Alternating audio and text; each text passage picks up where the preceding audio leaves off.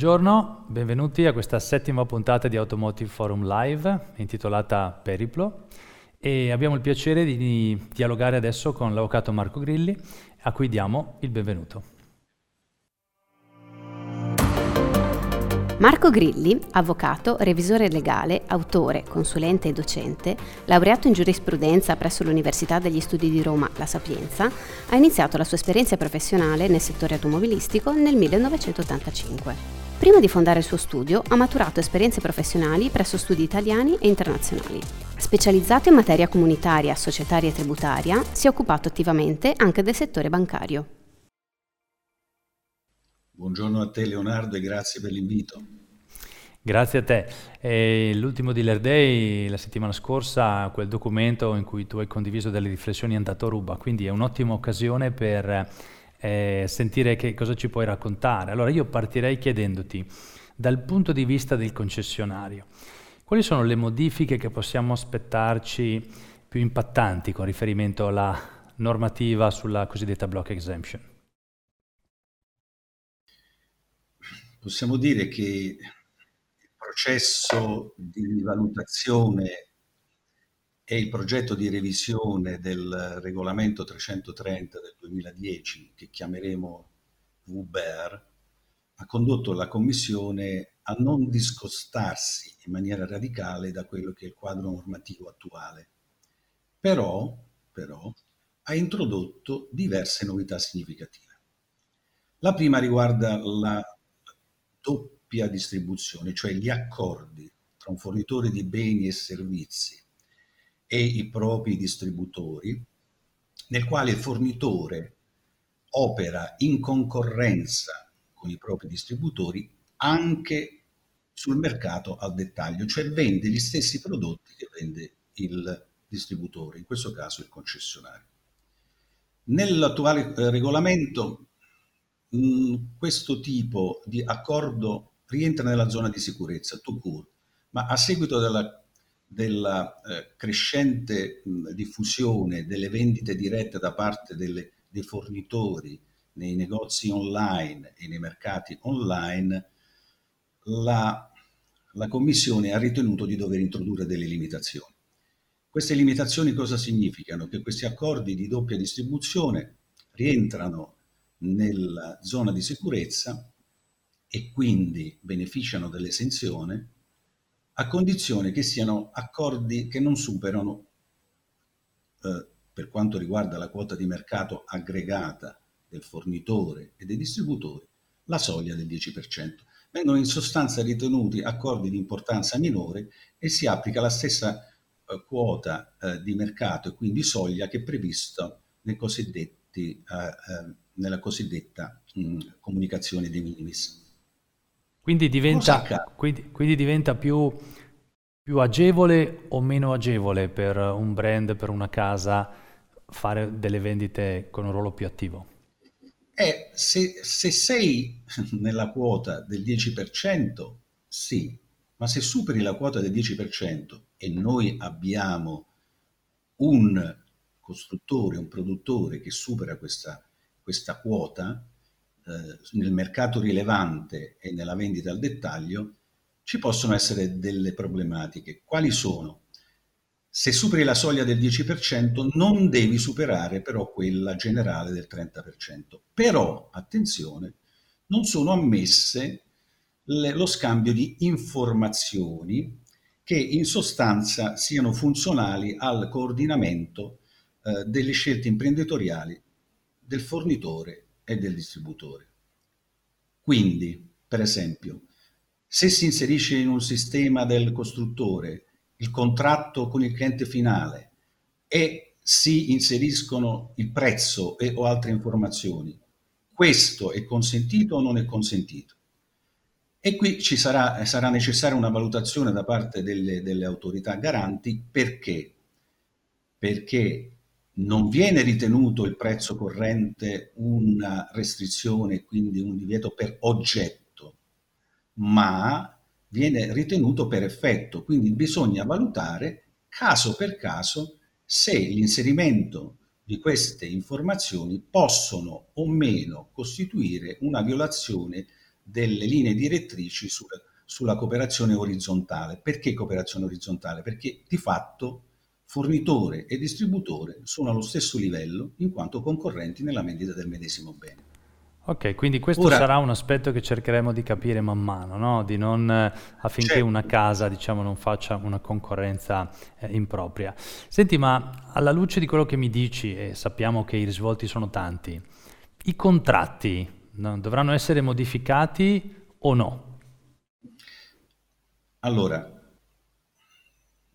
come ho, anche scritto nel, nell'opuscolo che è stato distribuito all'Automotive Dealer Day, eh, mh, i regolamenti di esenzione costituiscono un'occasione per gli operatori del settore per potersi esentare dal divieto dell'articolo 101. Cioè, anche se i loro accordi contengono delle clausole che possono essere potenzialmente restrittive della concorrenza, possono essere esentati a condizione che le parti applichino quanto scritto nel regolamento. Quindi non è un obbligo, il regolamento non modifica gli accordi e non obbliga eh, le parti a doversi adattare al regolamento. Ora, questo cosa significa? Che se nei contratti di concessione ci sono norme, per esempio, da modificare che riguardano la doppia distribuzione o poiché è stata eh, resa possibile, per esempio, l'esclusiva condivisa, voglio passare dalla selettiva e nominare più eh, concessionari nella medesima zona, o se voglio inserire restrizioni alle vendite online, è chiaro che io dovrò fare delle modifiche ai contratti di concessione e quindi dovrò dare un recesso dal contratto per poter modificare questi contratti. Ovviamente se intendo modificare il sistema di distribuzione passare per esempio dalla selettiva all'esclusiva o al contratto di agenzia, gioco forza, i contratti eh, saranno cessati da parte delle, delle case costruttrici per passare da un sistema di distribuzione ad un altro. Ecco, quindi tu stai sottolineando, non è la nuova normativa in sé che implica una mh, mm, modifica dei contratti, è guidata dalle scelte okay, della casa. Tu nominavi adesso l'agenzia, no? E quindi riesci a, a darci qualche lume su, su, cosa implica poi nel concreto una scelta di agenzia? Esiste un tipo di agenzia o più approcci all'agenzia? Sì, eh, direi che non è facile fin tanto che le case costruttrici che hanno anticipato l'interesse ad applicare il contratto di agenzia non specificheranno il contenuto di questi contratti, perché in linea generale la gente è quello che promuove o conclude eh, la, contratti per la vendita di prodotti o servizi eh, in, nome, eh, in, nome, e per conto del preponente. Cosa significa? Che la gente eh, promuoverebbe o concluderebbe eh, contratti in nome e per conto della casa costruttrice. Questo cosa significa? Significa che in questo caso la casa costruttrice fatturerebbe direttamente al cliente finale. Però c'è un'altra opzione, cioè che la casa costruttrice dia incarico alla gente di vendere in nome proprio ma per conto del preponente, cioè della casa costruttrice. E ritorniamo alla figura del commissionario. In questo caso ovviamente cambiano gli, gli elementi perché sarà direttamente la gente che fatturerà e venderà al cliente finale, ancorché in nome proprio, ma sempre nell'interesse del, del preponente, cioè della casa costruttrice.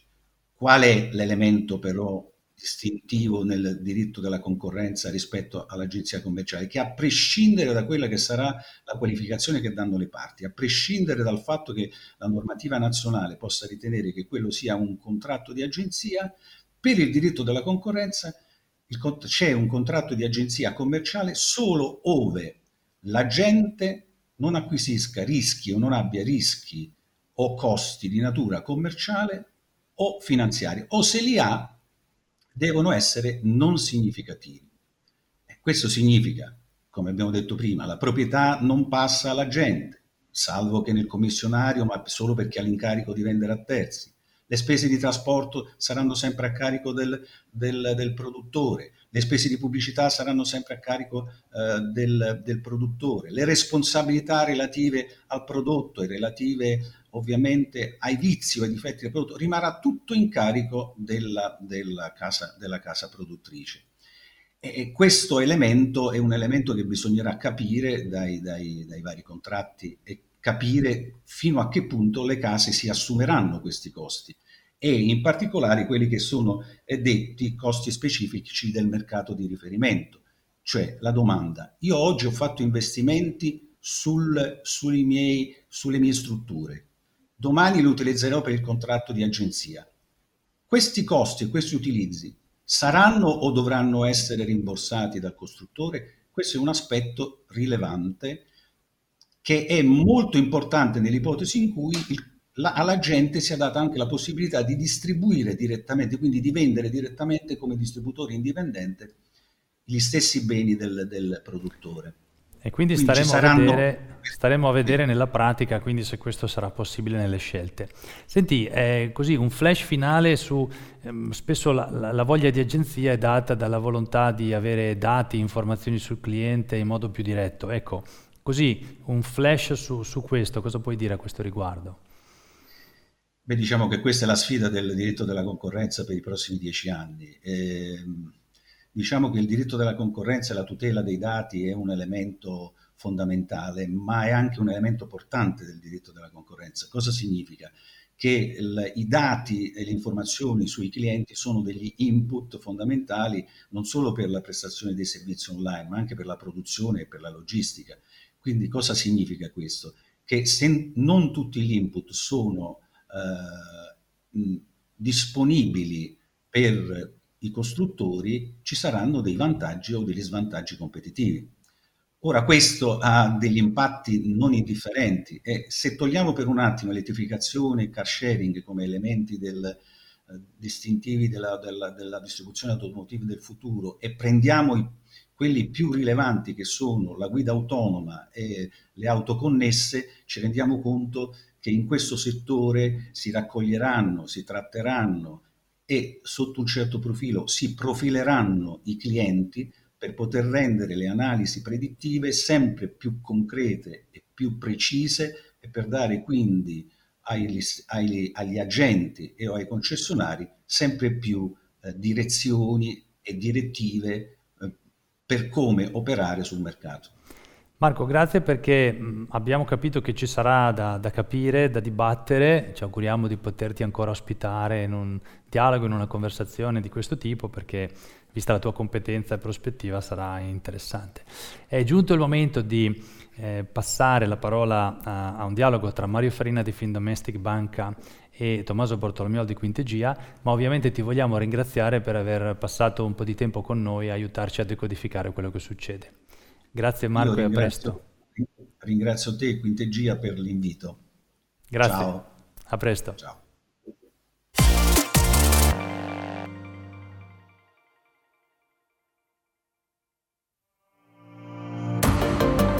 Mario Farina è laureato in Scienze Statistiche ed Economiche presso l'Università La Sapienza di Roma. Dopo un passato da insegnante, ha iniziato dal 97 la propria storia professionale in Findomestic Banca, ricoprendo diversi ruoli dalla Customer Solution al Retail, specializzandosi negli ultimi 15 anni nel settore automotive. Attualmente ricopre il ruolo di responsabile dei rapporti con i top dealer.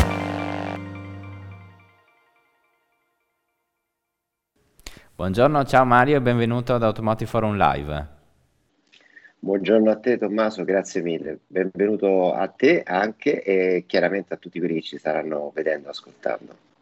Senti Mario, abbiamo appena concluso un'edizione molto emozionante da, dal nostro punto di vista di Automotive Dealer Day e mh, mm, ti chiedo um, a caldo così cosa ti sei portato a casa da questa edizione? Guarda, innanzitutto hai usato il termine giusto, emozionante perché permettimi una digressione un po' personale, considera che i key account che lavorano con me, eh, che gestiscono i rapporti di collaborazione come top dealer, non li vedevo da 20 mesi e rivederli tutti di presenza è stato veramente emozionante. Altrettanto bello, guarda, è stato l'impatto col Dealer Day, perché non ti nego che, sapendo che erano state chiaramente prese tutte quante le misure cautelative del caso, mi immaginavo qualcosa che in un modo o nell'altro non mi ricordasse più quello che eravamo stati fino a due anni prima. Invece non è stato così. Tra parentesi, anche la, la rivisitazione degli spazi più ampi e così via, secondo me è un concetto che per il futuro bisognerebbe tenerne conto. Ho trovato tutto molto, molto ben collocato e questo proprio dal punto di vista logistico è stato importante perché è chiaro che tutti noi siamo entrati eh, dentro la fiera con un minimo di ansia, no? invece questa è passata subito. E poi insomma rivedere anche tutti voi, tutti gli operatori della filiera di persona, tante persone le avevo viste soltanto eh, via Skype piuttosto che con altri sistemi di collegamento, insomma è stato altrettanto bello. E poi è chiaro che dal punto di vista proprio delle tematiche siamo di fronte a un momento di cambiamento epocale, quindi anche tutti i workshop a un certo punto hanno assunto diciamo così, un, un, ottimo modo per ritornare sul campo a parlare tra di noi. Insomma, l'impatto col Diver Day è stato assolutamente positivo. Sembra scontato dirlo, Tommaso, ma l'ultima edizione forse è stata la più bella, no? si dice sempre così, però considerando i presupposti di partenza, a mio avviso, veramente è stata un'edizione da ricordare per tanto tempo. Già, infatti è uno degli obiettivi che tutto il team di Quintegia si dà è fare la migliore edizione di sempre, per cui eh, credo che il tuo ultimo commento sia assolutamente centrato con eh, almeno i nostri obiettivi, non dico con eh, l'edizione che abbiamo vissuto. Senti, periodo di grande cambiamento, hai detto anche tu tante tematiche, tanti workshop che hanno affrontato eh, differenti, eh, differenti, aspetti di questi cambiamenti, dal tema eh, concessionario, dealer concessionario o agente, piuttosto che l'attività online o offline che sta mutuando un po' il processo di eh, di, di, acquisto dell'auto piuttosto che la mobilità elettrica, la mobility as a service, quindi tante tematiche, tanti cambiamenti che stanno impattando su quello che è il business della concessionaria. Quali sono secondo te e quali sono secondo te le tematiche, i cambiamenti che impattano di più e quelli che ti hanno anche colpito di più eh, in, questa, in, in questa edizione? Guarda, sembra quasi scontato dirlo, ma in realtà è così. È chiaro che la nuova normativa, la BER e gli impatti che avrà sul modello distributivo è stato quello che ha colpito di più me. Ma non soltanto me, nel senso che nelle fasi di, di networking tutti gli operatori della filiera non facevano altro che chiedere domande che facevano su quello che poteva essere il, il nostro punto di vista. Quindi è evidente che questo è stato l'elemento centrale. Tra parentesi mi è piaciuto molto anche il modo in cui è stato affrontato, nel senso non è stato un approccio formativo da parte di Quintegia, ma più informativo, mi verrebbe da dire, anche perché insomma di informazioni eh, se ne ha bisogno di fronte anche a qualcosa che non è assolutamente in questo momento ben chiaro. Eh, gli stessi workshop da questo punto di vista sono stati molto chiari su questo aspetto tutti gli speaker che si sono alternati sul palco da questo punto di vista sono stati a mio avviso molto bravi nel uh, cercare comunque una forma di dialogo e non una presa di posizione arroccata su quelli che sono chiaramente legittimi interessi, e parlo di casa madre, ma parlo anche diciamo così chiaramente dei grandi operatori, dei grandi, dei grandi dealer ma anche dell'aspetto legato ai media. Insomma, ho visto da questo punto di vista di dirci qualche cosa di più insieme, perché è chiaro che il futuro passa attraverso quello. Quindi se ti devo dire un argomento principale, una, una tematica principale che mi ha colpito è proprio questa, quindi il cambiamento del modello distributivo, non c'è dubbio. Senti, eh, Luca Ronconi, l'amministratore delegato del gruppo Kelliker, eh, nel dialogo che ha avuto con eh, Fabio Barbisan dice non so e non mi interessa la modalità di vendita o noleggio del futuro. Non sarò io a dire si fa così. Quello che mi appassiona è dare al cliente la possibilità di scegliere. Sei d'accordo con questa affermazione? Non solo sono d'accordo, sono d'accordissimo, mi verrebbe da dirti, nel senso che l'attore che non era presente al Dealer Day ovvero sia l'attore della filiera più importante, rimane comunque il cliente. Non ci dobbiamo mai dimenticare che lui è colui che sceglie e, lo, e sceglie per un acquisto che è il più importante della sua vita dopo quello della, de, della casa. È evidente quindi che l'approccio che ha avuto Ronconi secondo me è quello corretto. Dobbiamo essere in grado, non soltanto i concessionari, non soltanto Casa Madre, ma anche noi operatori della filiera dei servizi finanziari assicurativi, di soddisfare il cliente in qualsiasi modalità lui decida di acquistare e noleggiare l'auto. Eh, Ronconi ha anche parlato proprio di rata, non ci interessa sapere se dietro quella rata c'è un leasing operativo, c'è un noleggio, c'è una forma di rateale classica o piuttosto un acquisto in contanti. L'importante è che il cliente in quel momento sia realmente soddisfatto e che la professionalità del concessionario sia da questo punto di vista altissima su qualsiasi forma di pagamento il cliente abbia deciso di effettuare. Certo, poi starà al concessionario o uh, all'operatore, diciamo, a individuare la rata migliore per il cliente che poi sia, uh, che massimizzi la redditività ovviamente per, per se stesso. Assolutamente. Diciamo che la redditività e la soddisfazione del cliente non sono concetti contrapposti, tutt'altro. La soddisfazione del cliente può passare anche tramite la redditività del concessionario, questo è fuori discussione. Senti, tu all'interno di Finomestic, eh, diciamo, custodisci eh, le relazioni con, con, i top dealer, quindi eh, normalmente li senti, ti interfacci con loro, capisci anche quello che sono loro, le loro preoccupazioni e anche le loro invece aspettative per, per il futuro. Allora ti, ti, chiedo, com'è che vedi il ruolo dei top dealer all'interno di questo uh, contesto di grande cambiamento nei prossimi anni? Grazie al cielo Tommaso non lo custodisco soltanto io, ma ci sono una serie di account in Italia che lo sanno fare forse anche meglio di me. Io sono soltanto in qualche modo il trade tra di loro. Ti rispondo sotto vari tipi di aspetti. Da un punto di vista strettamente statistico, di dimensioni, è chiaro che il processo inesorabile di concentrazione andrà avanti, le quote di mercato dei grandi top crescerà sempre di più. Probabilmente cambierà la modalità cambierà la modalità perché ci sarà maggiore interesse per sviluppare quei settori in cui possono fare realmente gli imprenditori, ovvero sia probabilmente tutto quello che è legato all'usato.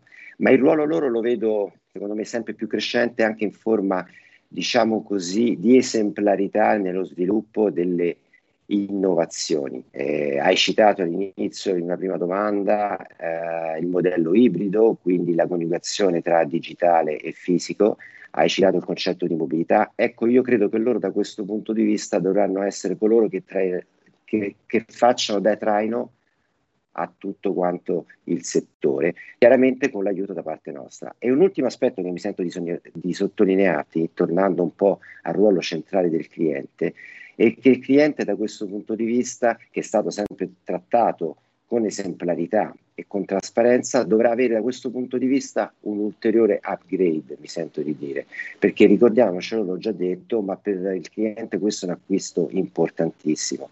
La trasparenza e diciamo così la soddisfazione completa dei propri servizi sarà qualcosa che soprattutto dai top dealer dovrà attrarre tutto il movimento. È chiaro che noi dei servizi finanziari dovremo avere un ruolo centrale, do- dovremo accompagnarli e dovremo essere punto di riferimento allo stesso modo.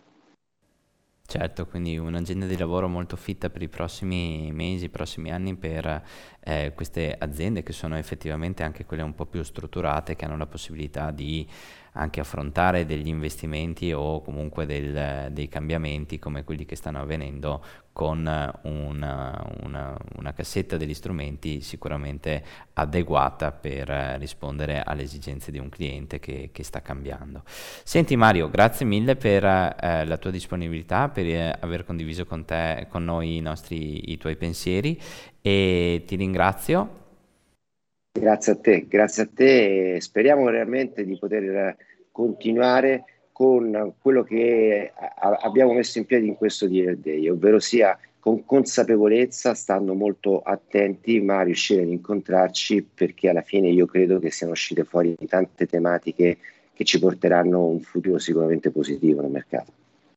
Grazie ancora, buona continuazione e adesso cedo la parola ad Alessandro Dalbon che ha il piacere di intervistare il presidente di Web Industry Alessandro Rubini.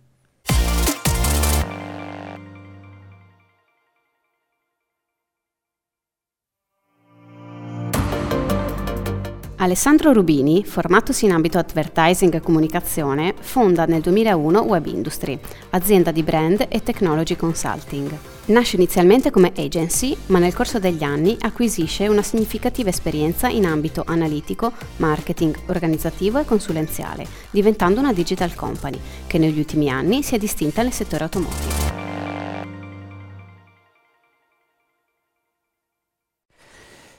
Buonasera a tutti eh, e benvenuti in questo spazio di Automotive Forum Live. È con grande piacere che eh, saluto Alessandro Rubini, presidente di eh, Web Industry, eh, agenzia eh, a vocazione digitale con una solida esperienza nell'ambito automotive. Benvenuto Alessandro e grazie per aver accettato il nostro invito. Ciao Alessandro, grazie a voi, eh, vi ringrazio molto per l'invito, è sempre un piacere vedervi anche, anche proprio in virtù del fatto che ci siamo visti pochi giorni fa allo splendido Dealer Day che mi ha davvero coinvolto, diciamo, come tutta l'azienda, finalmente rivedersi, diciamo, in un appuntamento fisico è qualcosa di incredibile. Ecco, proprio, proprio da Automotive Dealer Day volevo, volevo, partire. Dopo un anno e mezzo, quasi due, eh, di, questa, di, questa, pandemia, finalmente eh, tornato, siamo tornati a incontrarci fisicamente.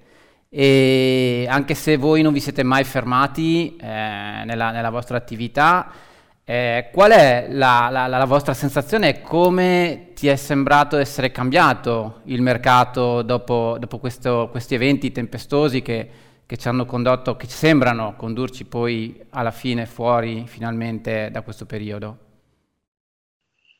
Sì, grazie, grazie, per la domanda. Ci tengo a precisare che Dealer Day rimane diciamo, l'appuntamento annuale eh, per il settore automotive, è un punto fondamentale in cui possiamo condividere veramente assieme ad altri player e sicuramente assieme a voi, ai dealer, i cambiamenti, diciamo, le tendenze di mercato. Eh, sicuramente quello che abbiamo notato è che eh, diciamo, abbiamo avuto un forzato eh, impedimento che ha durato e durato, sta in parte ancora eh, durando, eh, proprio purtroppo legato alla, alla, pandemia, ma questo dall'altra parte ha accelerato sicuramente il, proget- il processo di digitalizzazione eh, dei comportamenti, eh, convincendo anche i consumatori, magari fino, a, fino ad oggi quelli magari più resti eh, ad utilizzare la tecnologia a capire che in realtà la tecnologia eh, può offrire eh, innumerevoli vantaggi. Quindi anche una questione di eh, dire, abitudine eh, alla comodità, no? pensiamo ad esempio a Amazon come risponde diciamo, in ogni eh, momento del processo d'acquisto, ha mutato veramente il mindset diciamo, di molte persone Ovviamente eh, tutti noi eh, vediamo eh, nell'esperienza digitale un passaggio di, dire, mh, mm, necessario diciamo, nell'avvicinamento a un percorso esperienziale magari legato alla marca. E, mh, mm, cos'altro dire? Sicuramente questo ha mh, mm, creato un processo di culturalizzazione, chiamiamolo, delle persone per quanto riguarda la parte eh, di eh, approccio, diciamo così, utilizzo anche al, al digitale e eh, ovviamente questa cosa non, do, mh, non dovrà essere diciamo, vista da, eh, dalle aziende eh, come un'alternativa diciamo, a, a, all'attività fisica, quello che viene fatto poi all'interno del, degli showroom, ad esempio per quanto riguarda eh, i concessionari. E quindi da questo punto di vista, eh, come dire, mh, dovremmo permettere eh, in maniera eh, quasi naturale eh, un, un, modello ibrido dove ovviamente l'utente può far partire, come dire, essere ingaggiato diciamo, a livello digitale, ma poi può recarsi diciamo, fisicamente all'interno del concessionario e viceversa. E quindi sarà il consumatore a decidere sostanzialmente eh, quello che sarà il suo percorso compito delle, dei dealer ovviamente sarà quello di garantire la, la, la stessa qualità eh, e le stesse prestazioni eh, in entrambi i canali. Quindi eh, secondo noi la sfida sarà proprio questa e eh, le imprese dovranno essere pronte diciamo, a rispondere in questo modo a, a, agli utenti diciamo, che hanno scoperto, fra virgolette, eh, la parte, la parte digitale, la parte tecnologica. Ecco, tu hai usato ed espresso un concetto estremamente interessante che è quello di culturalizzazione digitale. Sicuramente questo periodo, quest'ultimo periodo ha avvicinato molte persone che prima erano eh, diffidenti rispetto all'utilizzo di questo, di questo canale. Pensiamo semplicemente a fare la spesa piuttosto che alla crescita che, come dicevi tu, ha avuto Amazon. Quindi ha avvicinato le distanze sicuramente e ha aumentato la confidenza nell'utilizzo dello, dello strumento digitale. Le, le concessionarie mm, magari molte volte ritengono che, che, che il cliente non, non, sia ancora pronto, ma in realtà la vostra esperienza e, quello che avete visto eh, nelle, nelle, nelle attività dei clienti che seguite è che in realtà il cliente molte volte è estremamente preciso nel seguire il percorso digitale per avvicinarsi alla concessionaria. Sì, confermo con quanto, con quanto, dici, ma credo che sia anche abbastanza logico pensando a come tutti noi operiamo sostanzialmente, come noi ci interfacciamo con i big player, ad esempio torniamo a citare diciamo, il grande Amazon che sicuramente ha eh, creato un modello, diciamo, proprio un mindset diciamo, del, di come l'utente diciamo, si eh, interfaccia e ehm, eh, chiede informazioni e riceve informazioni diciamo, da un sistema così complesso. Eh, sostanzialmente quello che abbiamo visto noi nei, dai dealer, eh, anche nell'ultimo, nell'ultimo anno e mezzo, una crescita ad esempio degli strumenti digitali, immaginate ad esempio la prenotazione dell'auto, eh, cosa che fino a due anni fa, diciamo, prenotazione con carta di credito stiamo parlando, eh, quindi una simulazione di un acquisto eh, che può valere 150-250 euro, beh, su ehm, eh, alcuni dei nostri clienti eh, sono riusciti a su ehm, il 30% praticamente delle richieste è stato eh, del, di bloccare il veicolo, di, di, interesse legato a un veicolo è stato quello di bloccare il veicolo. Quindi il 30% delle richieste, stiamo parlando di eh, circa, mh, concludendo, 40 pezzi mese venduti dedicati alla prenotazione online. Quindi del totale diciamo, delle richieste che sono state fatte ad esempio da un sito eh, che noi seguiamo di un cliente prestigioso. Quindi il dato di fatto è che eh, da questo punto di vista l'utente è più smaliziato, se vogliamo, di prima e sa muoversi meglio diciamo, in un contesto digitale, pensando anche ad esempio alla parte di perizia. Come sai abbiamo una, un sistema diciamo, per gestire eh, le perizie. Eh, proprio nel momento della pandemia abbiamo attivato la perizia a distanza che ha consentito sostanzialmente ai dealer di eh, invitare eh, gli utenti finali, come possiamo essere tu ed io, a eh, farsi da soli la perizia a casa e gli utenti hanno risposto molto bene da questo punto di vista. Quindi ecco, ehm, l'utente è, è, è abituato dire, a ricevere i servizi eh, che rendano veramente ancora più agevole l'esperienza di acquisto, proprio perché eh, l'ha imparato, diciamo, come si diceva prima, eh, durante questo, quest'ultimo anno e mezzo.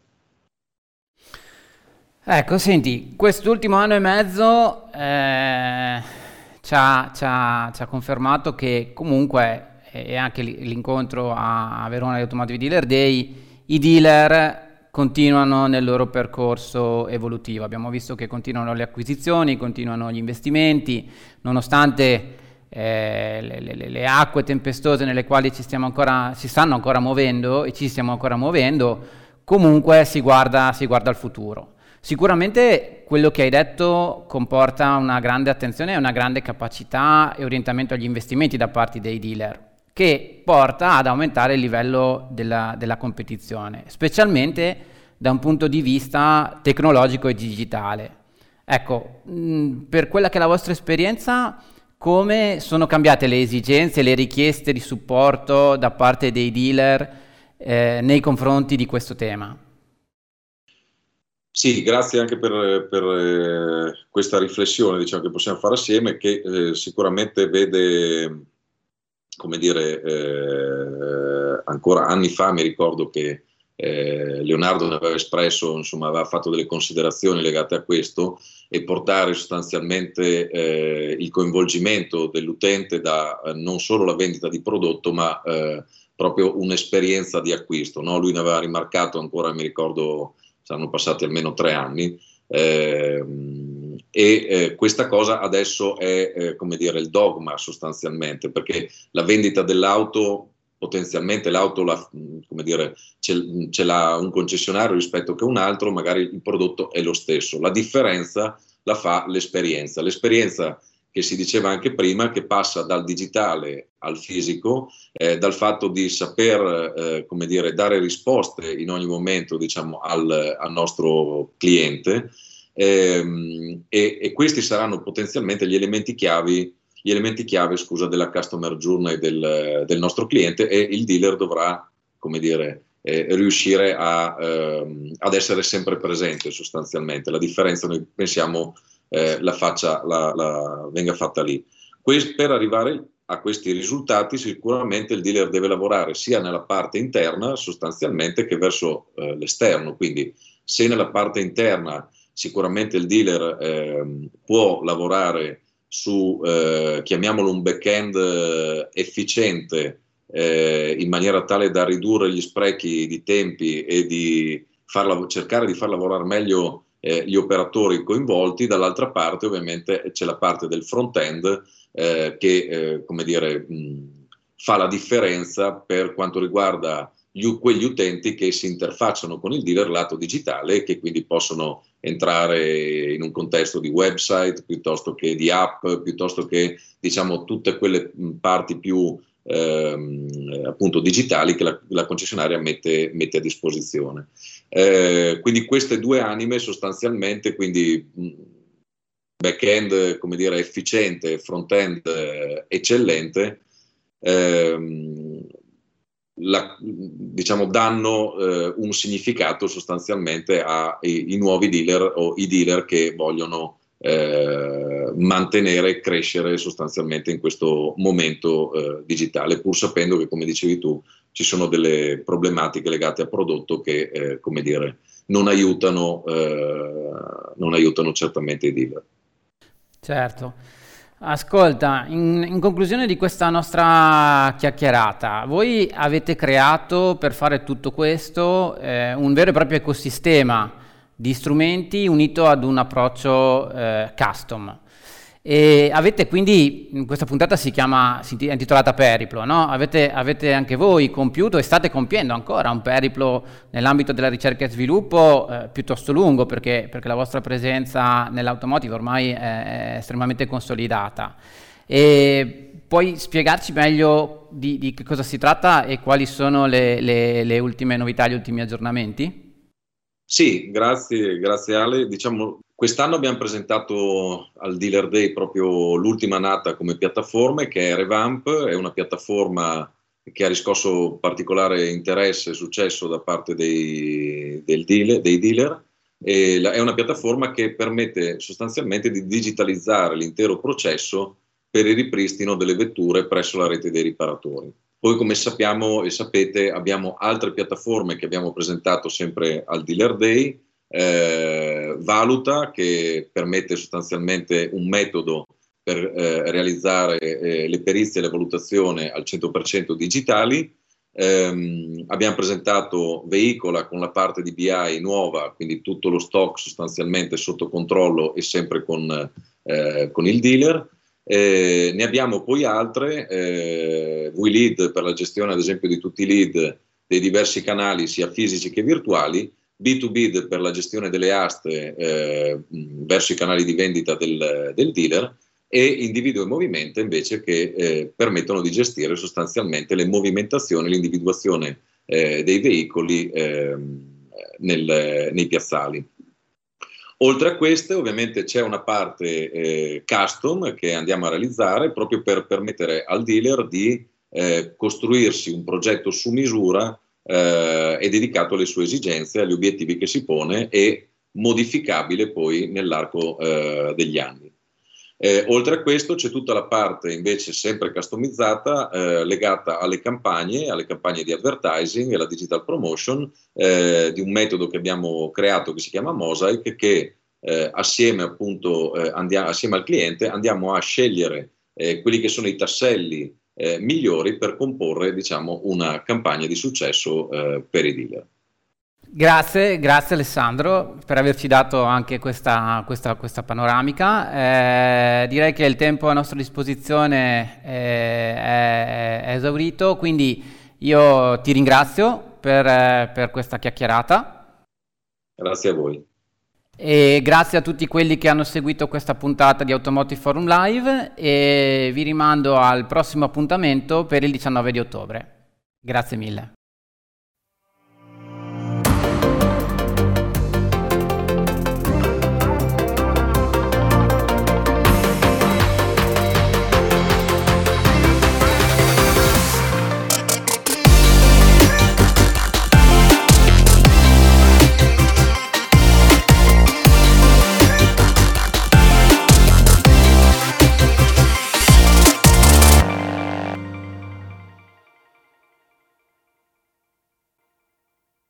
I desideri dei tuoi clienti sono importanti e per realizzarli oggi c'è un'altra strada oltre all'acquisto.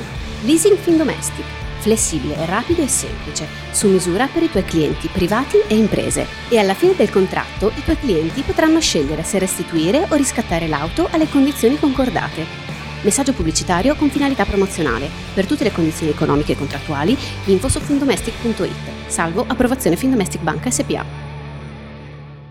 Escargo, la frontiera della logistica moderna. Professionisti qualificati, un network di 160 strutture su territorio nazionale, strumenti tecnologici in grado di connettere piattaforme e bisarche, officine e carrozzerie, dealer e consumer, e una gamma di servizi prenotabili da device. Indicata è la piattaforma che permette in tempo reale di analizzare il pricing di tutti i veicoli inserzionati online, ricavando indicatori quali valore reale del proprio stock, prezzo di ritiro e giorni medi di vendita. Permette inoltre di creare un lead generator personalizzabile in base alle proprie strategie commerciali. Serenità, protezione, futuro. Ma cosa vogliono dire davvero? Io L'ho scoperto con Nobis. Ho trovato la protezione che cercavo per famiglia, casa e attività professionale. Serenità, protezione, futuro. Io so bene cosa vogliono dire con Nobis. Web Industry, una digital company che progetta e realizza soluzioni digitali, sia corporate che business. La presenza di tutti gli asset del Digital Project, marketing, technology e ricerca e sviluppo assicura ai clienti soluzioni complete quali piattaforme di stock e sales and marketing management, siti corporate, campagne verticali e digital promotion. Le assicurazioni di garanzia offrono a voi e ai vostri clienti una sicurezza finanziaria. Con quasi 50 anni di esperienza sul mercato, Car Guarantee è uno dei maggiori specialisti in fatto di garanzie in Europa.